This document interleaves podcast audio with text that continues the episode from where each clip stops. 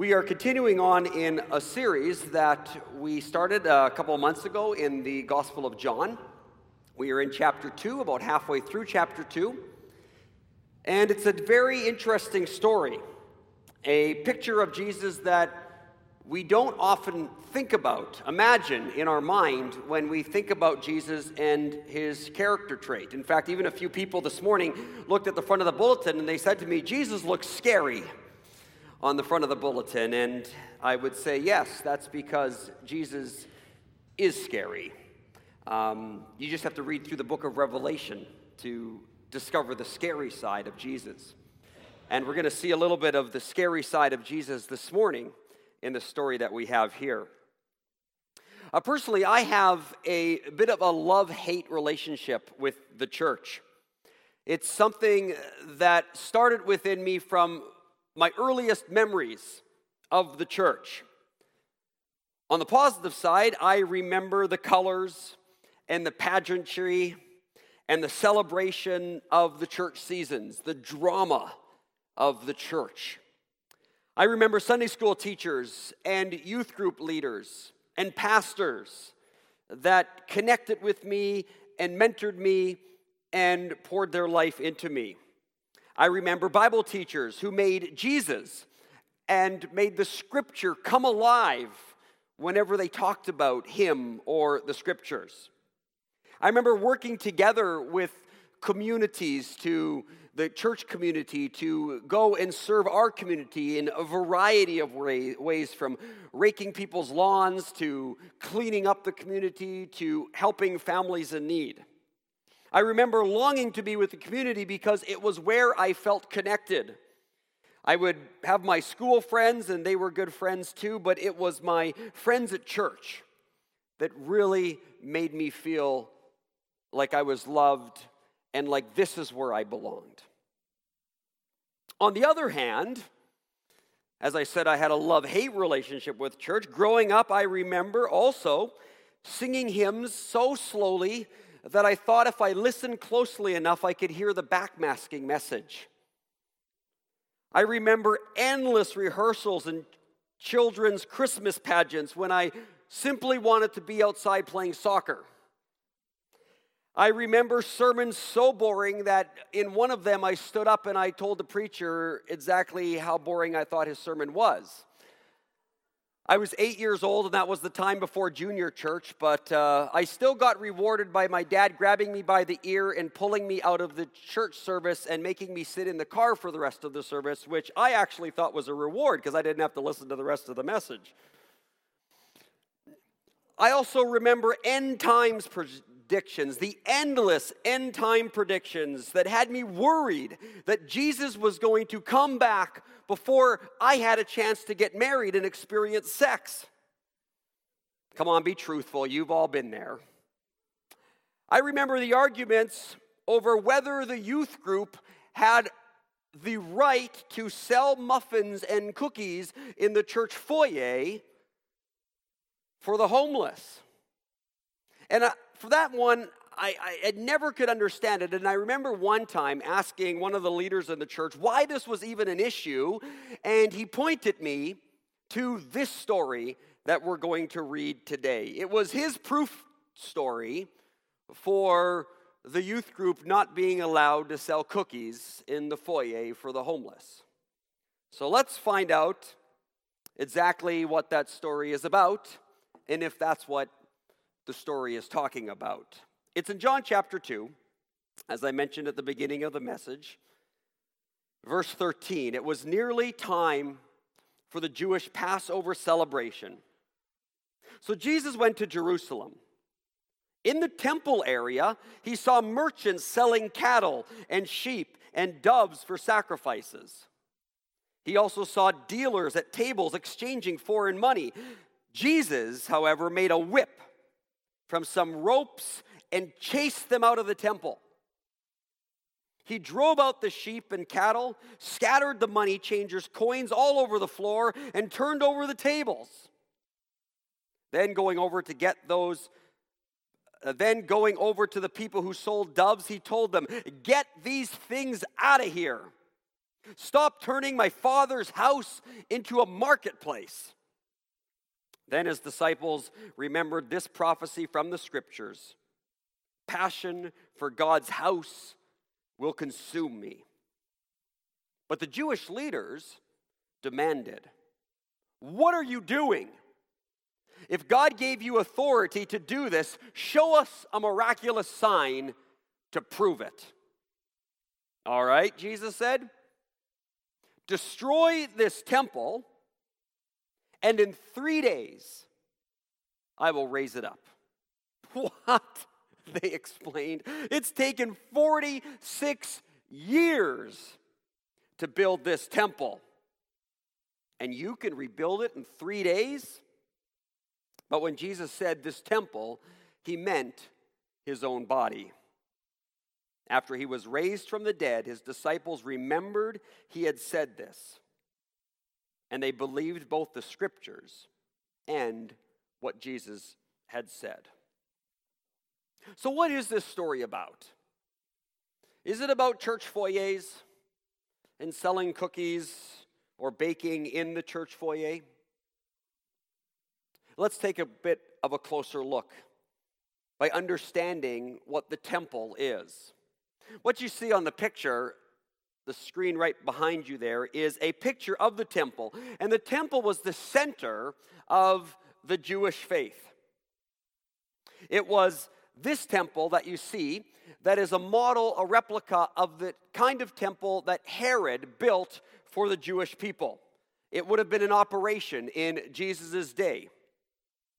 It was in the Holy of Holies the most center part of the temple, that the Jews believed the Shekinah glory of God dwelt. It was also in the Holy of Holies where the Ark of the Covenant was placed, and the Ark of the Covenant represented the very throne of God. However, after the Babylonians destroyed the first temple, the Ark of the Covenant went missing. And so, in this temple, the one in Jesus' day, the one that Herod had built, there would not have been an Ark of the Covenant in the Holy of Holies. It would have simply been empty. Once a year, a selected priest would enter the Holy of Holies and he would there intercede with God on behalf of the people. The usual place for the priests to work was the inner courtyard, not in the Holy of Holies. That was just a special place once a year where a particular priest would go. Most of the time, the priest would work in this inner courtyard here.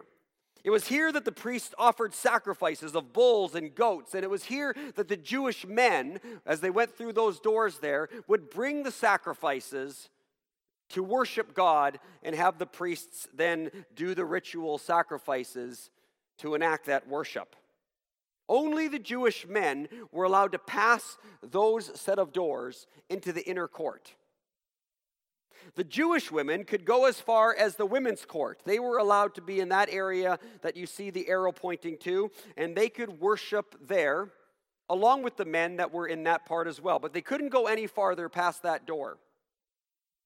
For anyone who was not a Jew, but was a worshiper of the God of Israel, a Gentile, a God-fearer, they had to stay even further away. They could only worship at the outer court, right where you see the arrow pointing there. And it's important for us to understand that this is the place that today's story takes place. It takes place in the outer court, in the Gentile court. And it's important for us to realize that to understand the importance of the story. In fact, what's going on in this story is very much a picture of Jesus' ministry. It's why John puts this story at the very beginning of his gospel. The other gospels that record this story, put it at the end of their gospel, because chronologically, this would have happened in the last day or the last week of Jesus' existence, his life here on earth before his death and his resurrection. But John doesn't necessarily organize his stories chronologically, he organizes them theologically. And so he puts the story, even though it happened at the end, the last week of Jesus' ministry, he puts it right at the beginning as a way to launch his gospel. Because what Jesus does here is a picture of the message that he wants to give to the people that John is writing to.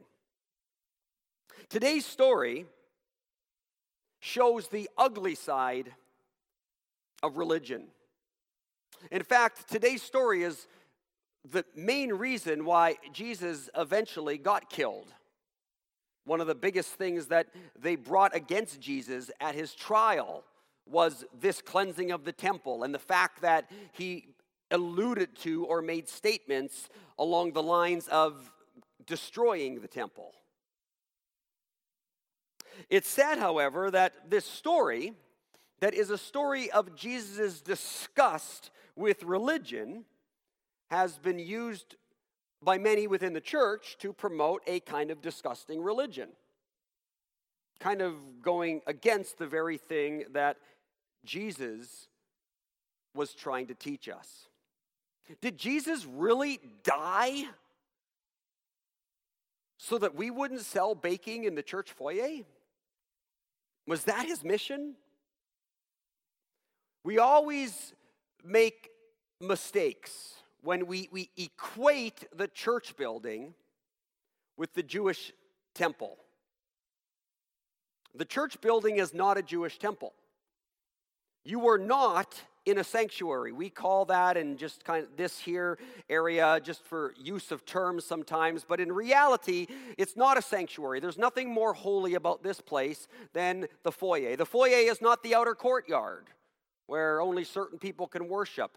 Uh, the church building is not the Jewish temple.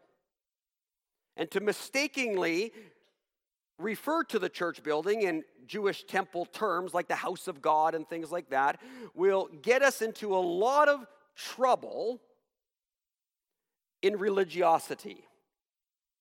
A lot of false legalisms about the kind of furniture we should have and where the furniture should be placed, as if pieces of furniture are holy pieces, as if certain areas are holy areas. Jesus has done away with all of that, as we're going to see from the story the very cleansing of the temple is a message of the doing away of all of that. And so to redo all of that with church buildings is to make Jesus come with a whip and redo it all over. Jesus has done away with all of that. And that is what we're going to see here. Jesus has sanctified all space. His Shekinah glory now dwells in all of his people, not in a building. And truly, as we see even in the Old Testament, it never was contained only in a building. What this story uh, teaches us is a couple of things. First off, it teaches us the danger of how religion can become disgustingly commercial religion can become disgustingly commercial.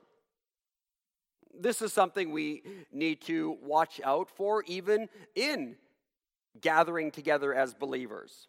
Not that the space is in any way different than other space, but uh, that we come together and we are coming together to worship and not being distracted by commercialism, as what was happening in this time. Jesus' cleansing of the temple was addressing the commercial exploitation of the people, particularly of the religious leaders. See, it was common for people to bring their sacrifices to the temple. And you would go to the marketplace or from your own flock of sheep or goats, and you'd find a sacrifice that you thought was worthy and you'd bring that sacrifice to the temple. But what had happened in Jesus' day is the outer court, the place where the Gentiles worshiped, they would have people there that would inspect your offering. And lo and behold, it just so happened that everybody's offering that they brought from home or from the marketplace just always seemed to have a flaw to it. And so they would find some minor flaw, something there that would not make the sacrifice worthy. But don't worry, because right over there, we have pure lambs. Uh, the difference is, is that because they're pure, they're significantly marked up. I know you got your lamb for $20 in the marketplace, but our pure lambs are $45. So you can just leave your impure lamb here. You can go over to our place right there in the outer court, and you can buy a good lamb for a marked up price, and then you can bring that in to sacrifice. We do the same thing with our religious temples today. Why is it that I can buy a perfectly good can of Coke for one price, but once I go into the religious temple of our movie theaters, it's three times the price? It's the same thing. The religious leaders at those establishments significantly mark up their pricing. Or why, when I can buy a perfectly good prayer journal from the dollar store for a dollar, does the exact same thing cost me $20 at a Christian bookstore just because they put a Bible verse on the front of it? Or why does a 20 minute talk by a particular preacher go for $200, but as soon as he becomes popular, the same talk is now $2,000? It's commercialism. It happens in the church just as much as it happens and happened in Jewish culture as well. The temple also found another way to make money. As we read in the text, foreign money was being used. And the foreign money the people, the priests would look at it, and on the foreign money, you would often have pictures of different leaders or emperors. And in that culture, the emperor was often seen as a god. And so, what they would say is they'd look at the coin and say, well, that's idolatry. It's a graven image of a god. And so, we don't accept that kind of currency in here. But again, don't worry, we've got religious money. And so, we'll take your pagan money and we'll just exchange it for a fee, of course. I mean, you have to pay these people to do this, and will exchange your pagan money for religious money. And then with your religious money, you can go and you can buy the marked up lambs that are pure, and you can go and you can worship with those.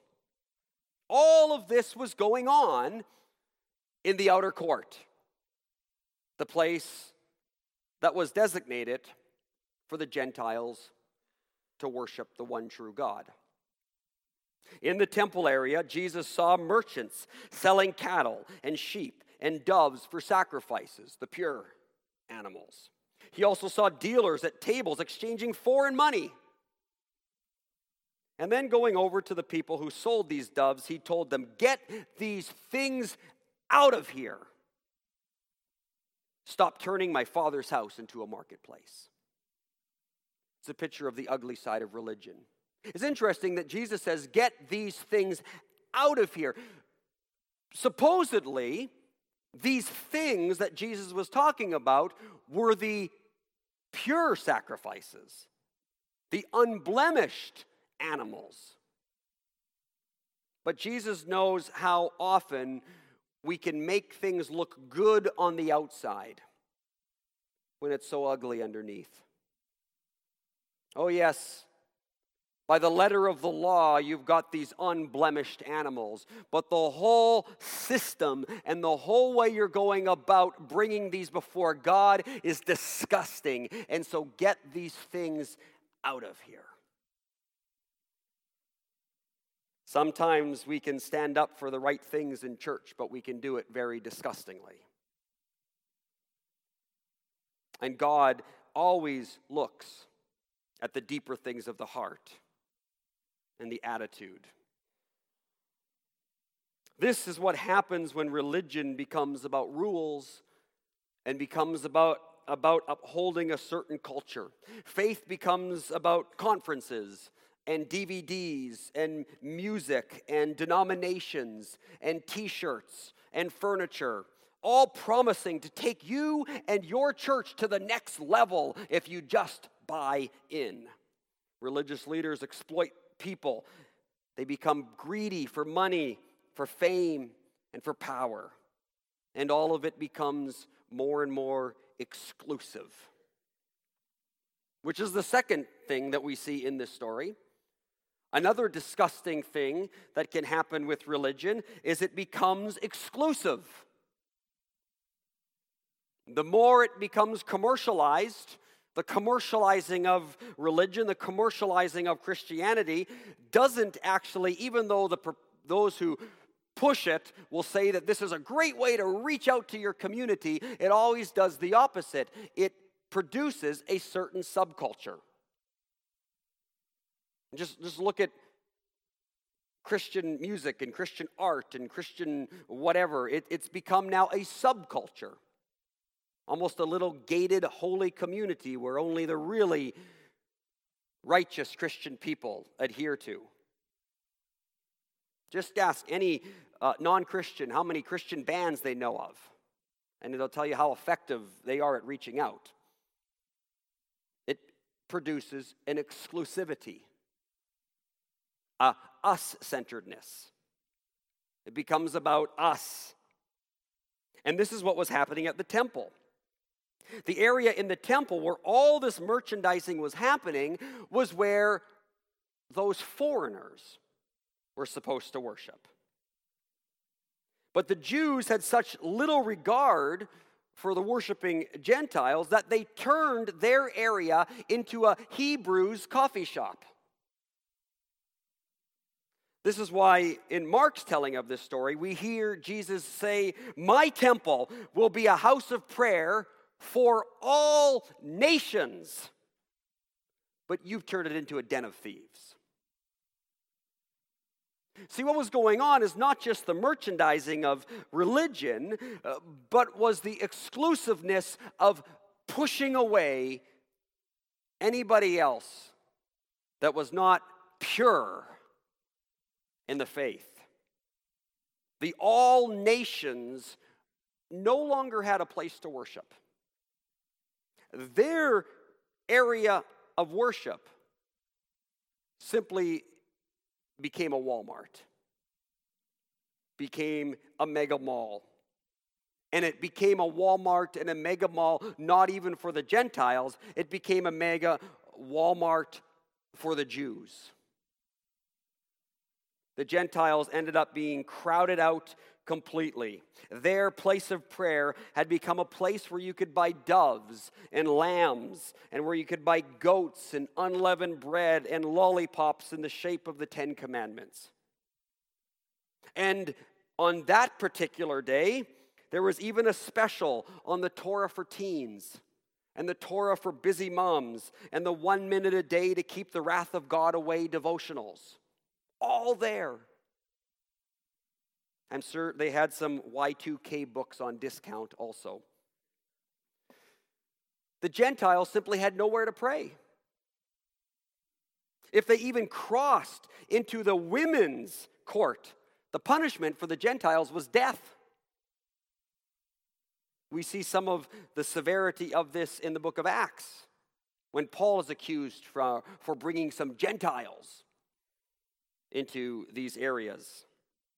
All the Jewish junk to promote and practice their faith had pushed the Gentiles aside. Instead of being a light to all nations, exclusive, commercialized religion shut the lights off. Just as it does today. I think one of the biggest discredits to the Christian gospel today is Christian television.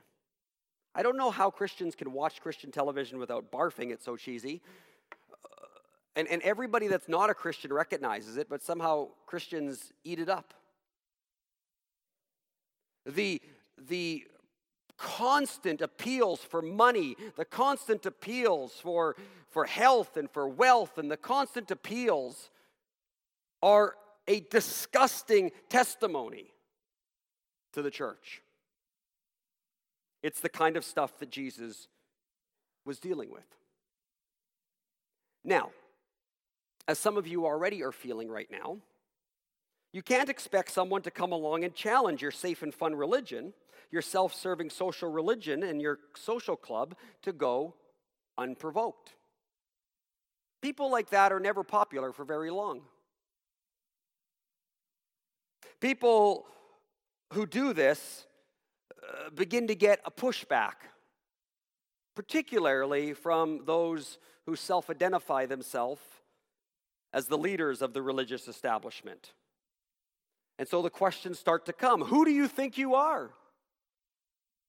Who do you think you are to ask these kinds of questions? Who put you in charge?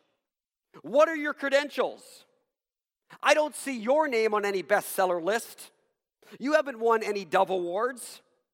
You haven't started any new missional movement or traditional movement or commissional movement or nutritional movement. I mean, who are you? Give us some sign to prove that you have authority to say and do these kinds of things. Jesus' authority was being challenged precisely because of his actions in the temple. The religious establishment knew what Jesus was doing. He was not just having a temper tantrum, he was challenging the whole religious system of the day in the very place that was the heart of their religion, the very place that symbolized what they were all about. See, Jesus was displaying something by his cleansing of the temple that anybody who knew Jewish history would have understood. You see, in the Old Testament, the Jews continually went wayward in their faith. God had to constantly bring people along to bring them back. The same has happened in church history. And what's interesting is what we see in the Old Testament is again and again the good kings of Judah bringing the people back in line with the faith of God. What is one of the first things that they often did in their ministry, or when they discovered the waywardness of their people later, what is one of the things that the good kings continually did? They cleansed the temple. Jesus wasn't actually doing anything unique. In Chronicles, you can read about King David's descendants. King Asa, he cleansed the temple. King Joash, he cleansed the temple. King Hezekiah, he cleansed the temple. King Josiah, he cleansed the temple. So, by cleansing the temple, Jesus was saying that he was sharing the authority of a Davidic king, one of the good Davidic kings. Which is why the religious people came to him and said, By what authority do you have to do this? You're acting like a king. You're placing yourself up there with Hezekiah and Josiah and all of those guys. You're coming in and you are acting like you're the boss. Well, who gave you the right to be king? Who gave you the right to come in here and say that you are one of the Davidic kings of Israel? that's going to cleanse the temple and set the faith right. This is what the people saw Jesus doing. But Jesus took that challenge and even stepped it up one. And Jesus took that challenge and stepped it up one by saying, Not only am I a king in the line of David, but I'm a king unlike any of the kings in the line of David. You think those kings had authority. I have more authority than any of those other kings. I am actually their king. All right, Jesus replied. You want me to give you a sign of my authority? Destroy this temple and in three days I will raise it up. This got, during Jesus' trial, this statement got Jesus in a lot of trouble because they twisted it to make Jesus sound like a terrorist. Uh, during his trial, one of the people said that Jesus said, I will destroy this temple. As if Jesus was going to blow it up or something. But Jesus never said that. But he does say that if this temple gets destroyed, and it's going to be destroyed because of your actions, not mine, in three days I will raise it up. What they explained, it's taken 46 years to build this temple, and you claim that you can rebuild it in three days. When Jesus said this temple, he meant his own body. After he was raised from the dead, his disciples remembered what he had said, and they believed both the scriptures and what Jesus said. As often happened in Jesus' ministry, and we particularly see this in the Gospel of John, people miss Jesus' message because they are stuck in a certain literalism. This is repeated all throughout uh, John. We're going to see next week when Jesus talks to Nicodemus about being born again, and he starts scratching his head and going, Well, how can I, a full grown man, crawl back into my mother's womb? Or when Jesus talks to the woman at the well in John chapter 4 about living water, and the woman looks at Jesus and says, Well, where's your bucket? How are you going to get this water? There's this constant missing of Jesus' message because of this crude literalism that people get stuck in. And it's the same here. When Jesus says, Destroy this temple in three days, I will raise it up, the first thing they think is literal. Look around, how are you going to do that? Three days? But see, that's exactly what exclusive commercialized religion does. It's always packaging things. It's always molding God into digestible pablum or moldable Play Doh. So that when God says or does things that don't fit the mold that we've made, we miss it. And we miss it often by a mile. So that when the real things of God come along, we miss it because we're stuck with the molds and they don't fit our molds. And so we can't see it. But like Jesus did with the first miracle of turning water into wine, Jesus is making another claim here that's about to change everything about our safe cultural religion. The Mosaic covenant which, as we saw last week, was represented by ceremonial hand washing, has come to an end, Jesus said. Anybody that comes along and tells you your religion has come to an end has probably got a short, short lifespan. Jesus is saying that he's coming to bring a new order of wine, which is better, it's richer, it's more beautiful. In the same way, the temple represents the old order. It had the ability to point people to God, but it was never meant to take the place of God. Faith gets ugly when pointers become the point. It's like licking a painting of an ice cream cone rather than licking an ice cream cone. And for some of us, that's what our faith has simply become like licking a painting. Commercialized, exclusive religion uh, teaches people to eat the label on the package rather than to eat the food that's in the package. Again, doesn't taste very good. I've tried it. Jesus comes to make real food. And he's pointing us to the real food, not the package. Now that the real food is here, once you've dumped the real food out, you can throw the package away. You don't make a shrine out of the package. The temple was merely another type of Christ, packaging. But now that the reality has come, there's no more need for the temple. There's no more need for the packaging. Because the real food has come. The real water has come. Everything the temple was meant to do but couldn't because it was merely packaging is now been accomplished in Jesus. He really does do these things. Christ is where God's presence is. Christ is where God's Shekinah glory is. Christ is where people meet with God and God meets with people. Christ is where there is room for both Jews and Gentiles. Christ is the sacrifice that was offered at the temple. Christ is the high priest who enters into the most holy place and mediates between us and God. That is why the temple veil tore in two, because Christ came and completed and fulfilled the mission of the temple. It's finished. The time of the temple also did literally come to an end a mere 40 years later in 70 AD. The time of the temple is finished.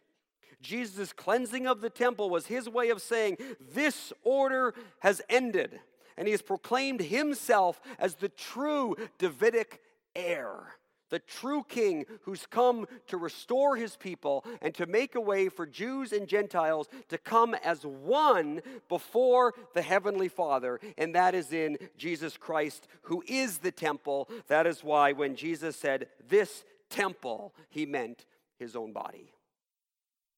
How do all people find their way to God? It's through Christ and Christ alone. And then listen to how beautiful this becomes. Now, when we come to Christ, the true temple, we actually join him in becoming the temple. Not only do we come to the body of Christ, but we become the body of Christ. Unlike the old temple, the shadow temple, the type temple, in which there was a most holy place and a place for priests and a place for men and a place for women and a place for Gentiles. When it comes to Christ as the temple, this is what Paul describes in Ephesians. Now, you Gentiles are no longer strangers and foreigners. You are citizens along with all of God's holy people. You are members of God's family. Together, we are his house, built on the foundation of the apostles and the prophets. And the cornerstone is Jesus Christ himself. We are carefully joined together in him, becoming a holy temple for our Lord. That's what we are.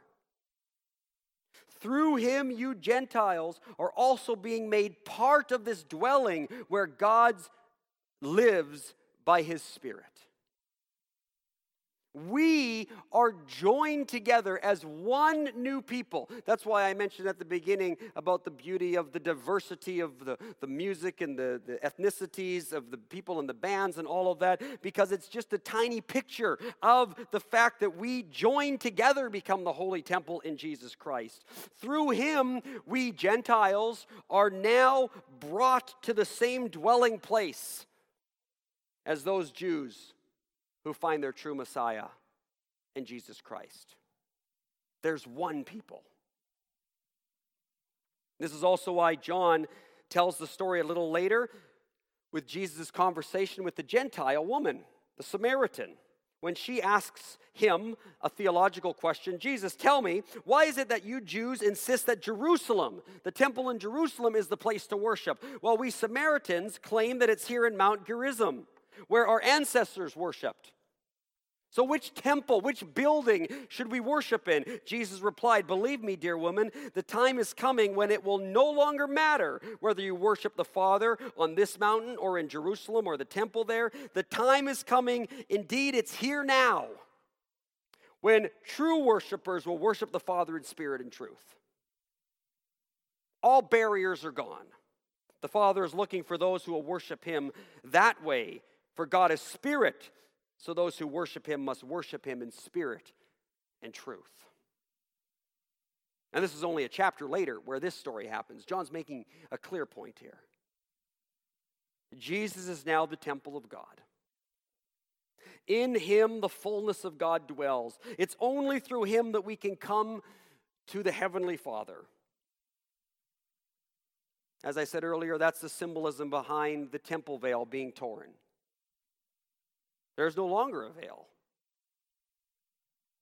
Jesus has torn it in two when he cleansed the temple. Every single one of us now can enter the most holy place through Jesus Christ. And in the temple of Jesus, there's no longer courts. There's no longer segregation for these people and these people and that type and those type. We're all one. It's no longer Jew or Gentile, slave or free, men and women. The eternal temple has been built, the temple that is Jesus. He is the way into the Holy of Holies. He is the God who is the God of the Holy of Holies. He has called the people to follow his way. He has made all things holy. He's renewed his creation. And this was God's plan right from the beginning. When David wanted to build a temple for God, listen to God's reply to David. This is what the Lord declared to David You were not the one to build a house for me to live in. I declare that the Lord will build a house for you, a dynasty of kings. For when you die and join your ancestors, I will raise up one of your descendants, one of your sons, and I will make his kingdom strong. He is the one who will build a house, a temple for me and I will secure his throne forever. I will be his father, and he will be my son. I will never take my favor from him. Now tell me, does that sound like Solomon? No. That sounds like Jesus. That David was already getting a foretaste of a prophecy from. One of David's descendants will be raised up by God, and it is He that God will build a house from, a temple. His throne will be secure forever. God will be his father, he will be the son of that father, and I will never take my favor from him. God will build his temple, not us. God will build his temple through his son, who became part of David's line in his humanity. God will be his father. His son's reign will never cease, and God's favor will never leave him. That is why we today must, at all costs, avoid going backwards. One of the biggest things, one of the biggest themes in all of Paul's letters is a warning about going backwards to the symbols, to the pictures. We must avoid at all costs in going backwards to an exclusive, commercialized temple religion by trying to lock Jesus down into our customs, our ceremonies, our laws, our buildings, our forms, our agendas, our politics, our merchandising, our attitudes.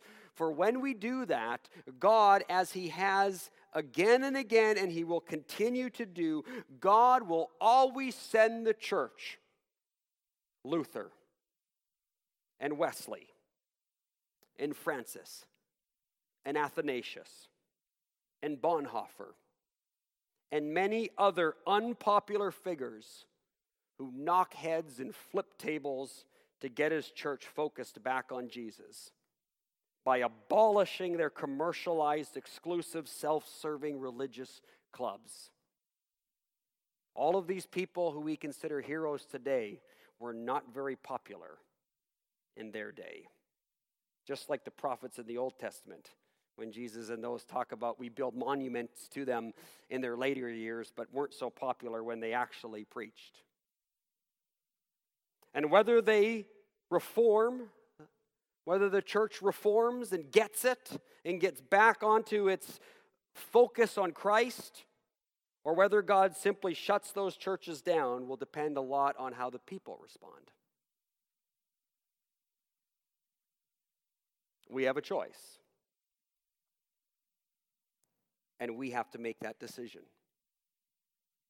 And God will continue to send his uncomfortable prophetic voices to challenge the church to abolish their idolatry in their temples and to become that inclusive, open, Holy Spirit filled place where people are constantly finding Jesus because he's who it's all about. Let's pray. Jesus, we know there is an angry side to you. And it's pretty obvious for us when we look through the whole scriptures and we hear your preachers what things disgust you and what things delight you. We pray, God, that we will be a people of soft hearts, so that we will be a people who will not stubbornly resist, but that we will be a people that allow you to mold us into people who have those spirit filled character traits of love, joy, peace, patience, kindness, goodness, self control. Lord, it's that kind of temple that you are building. And we recognize that this kind of temple cannot be built by human hands, but can only be molded by your hands as we submit to your will.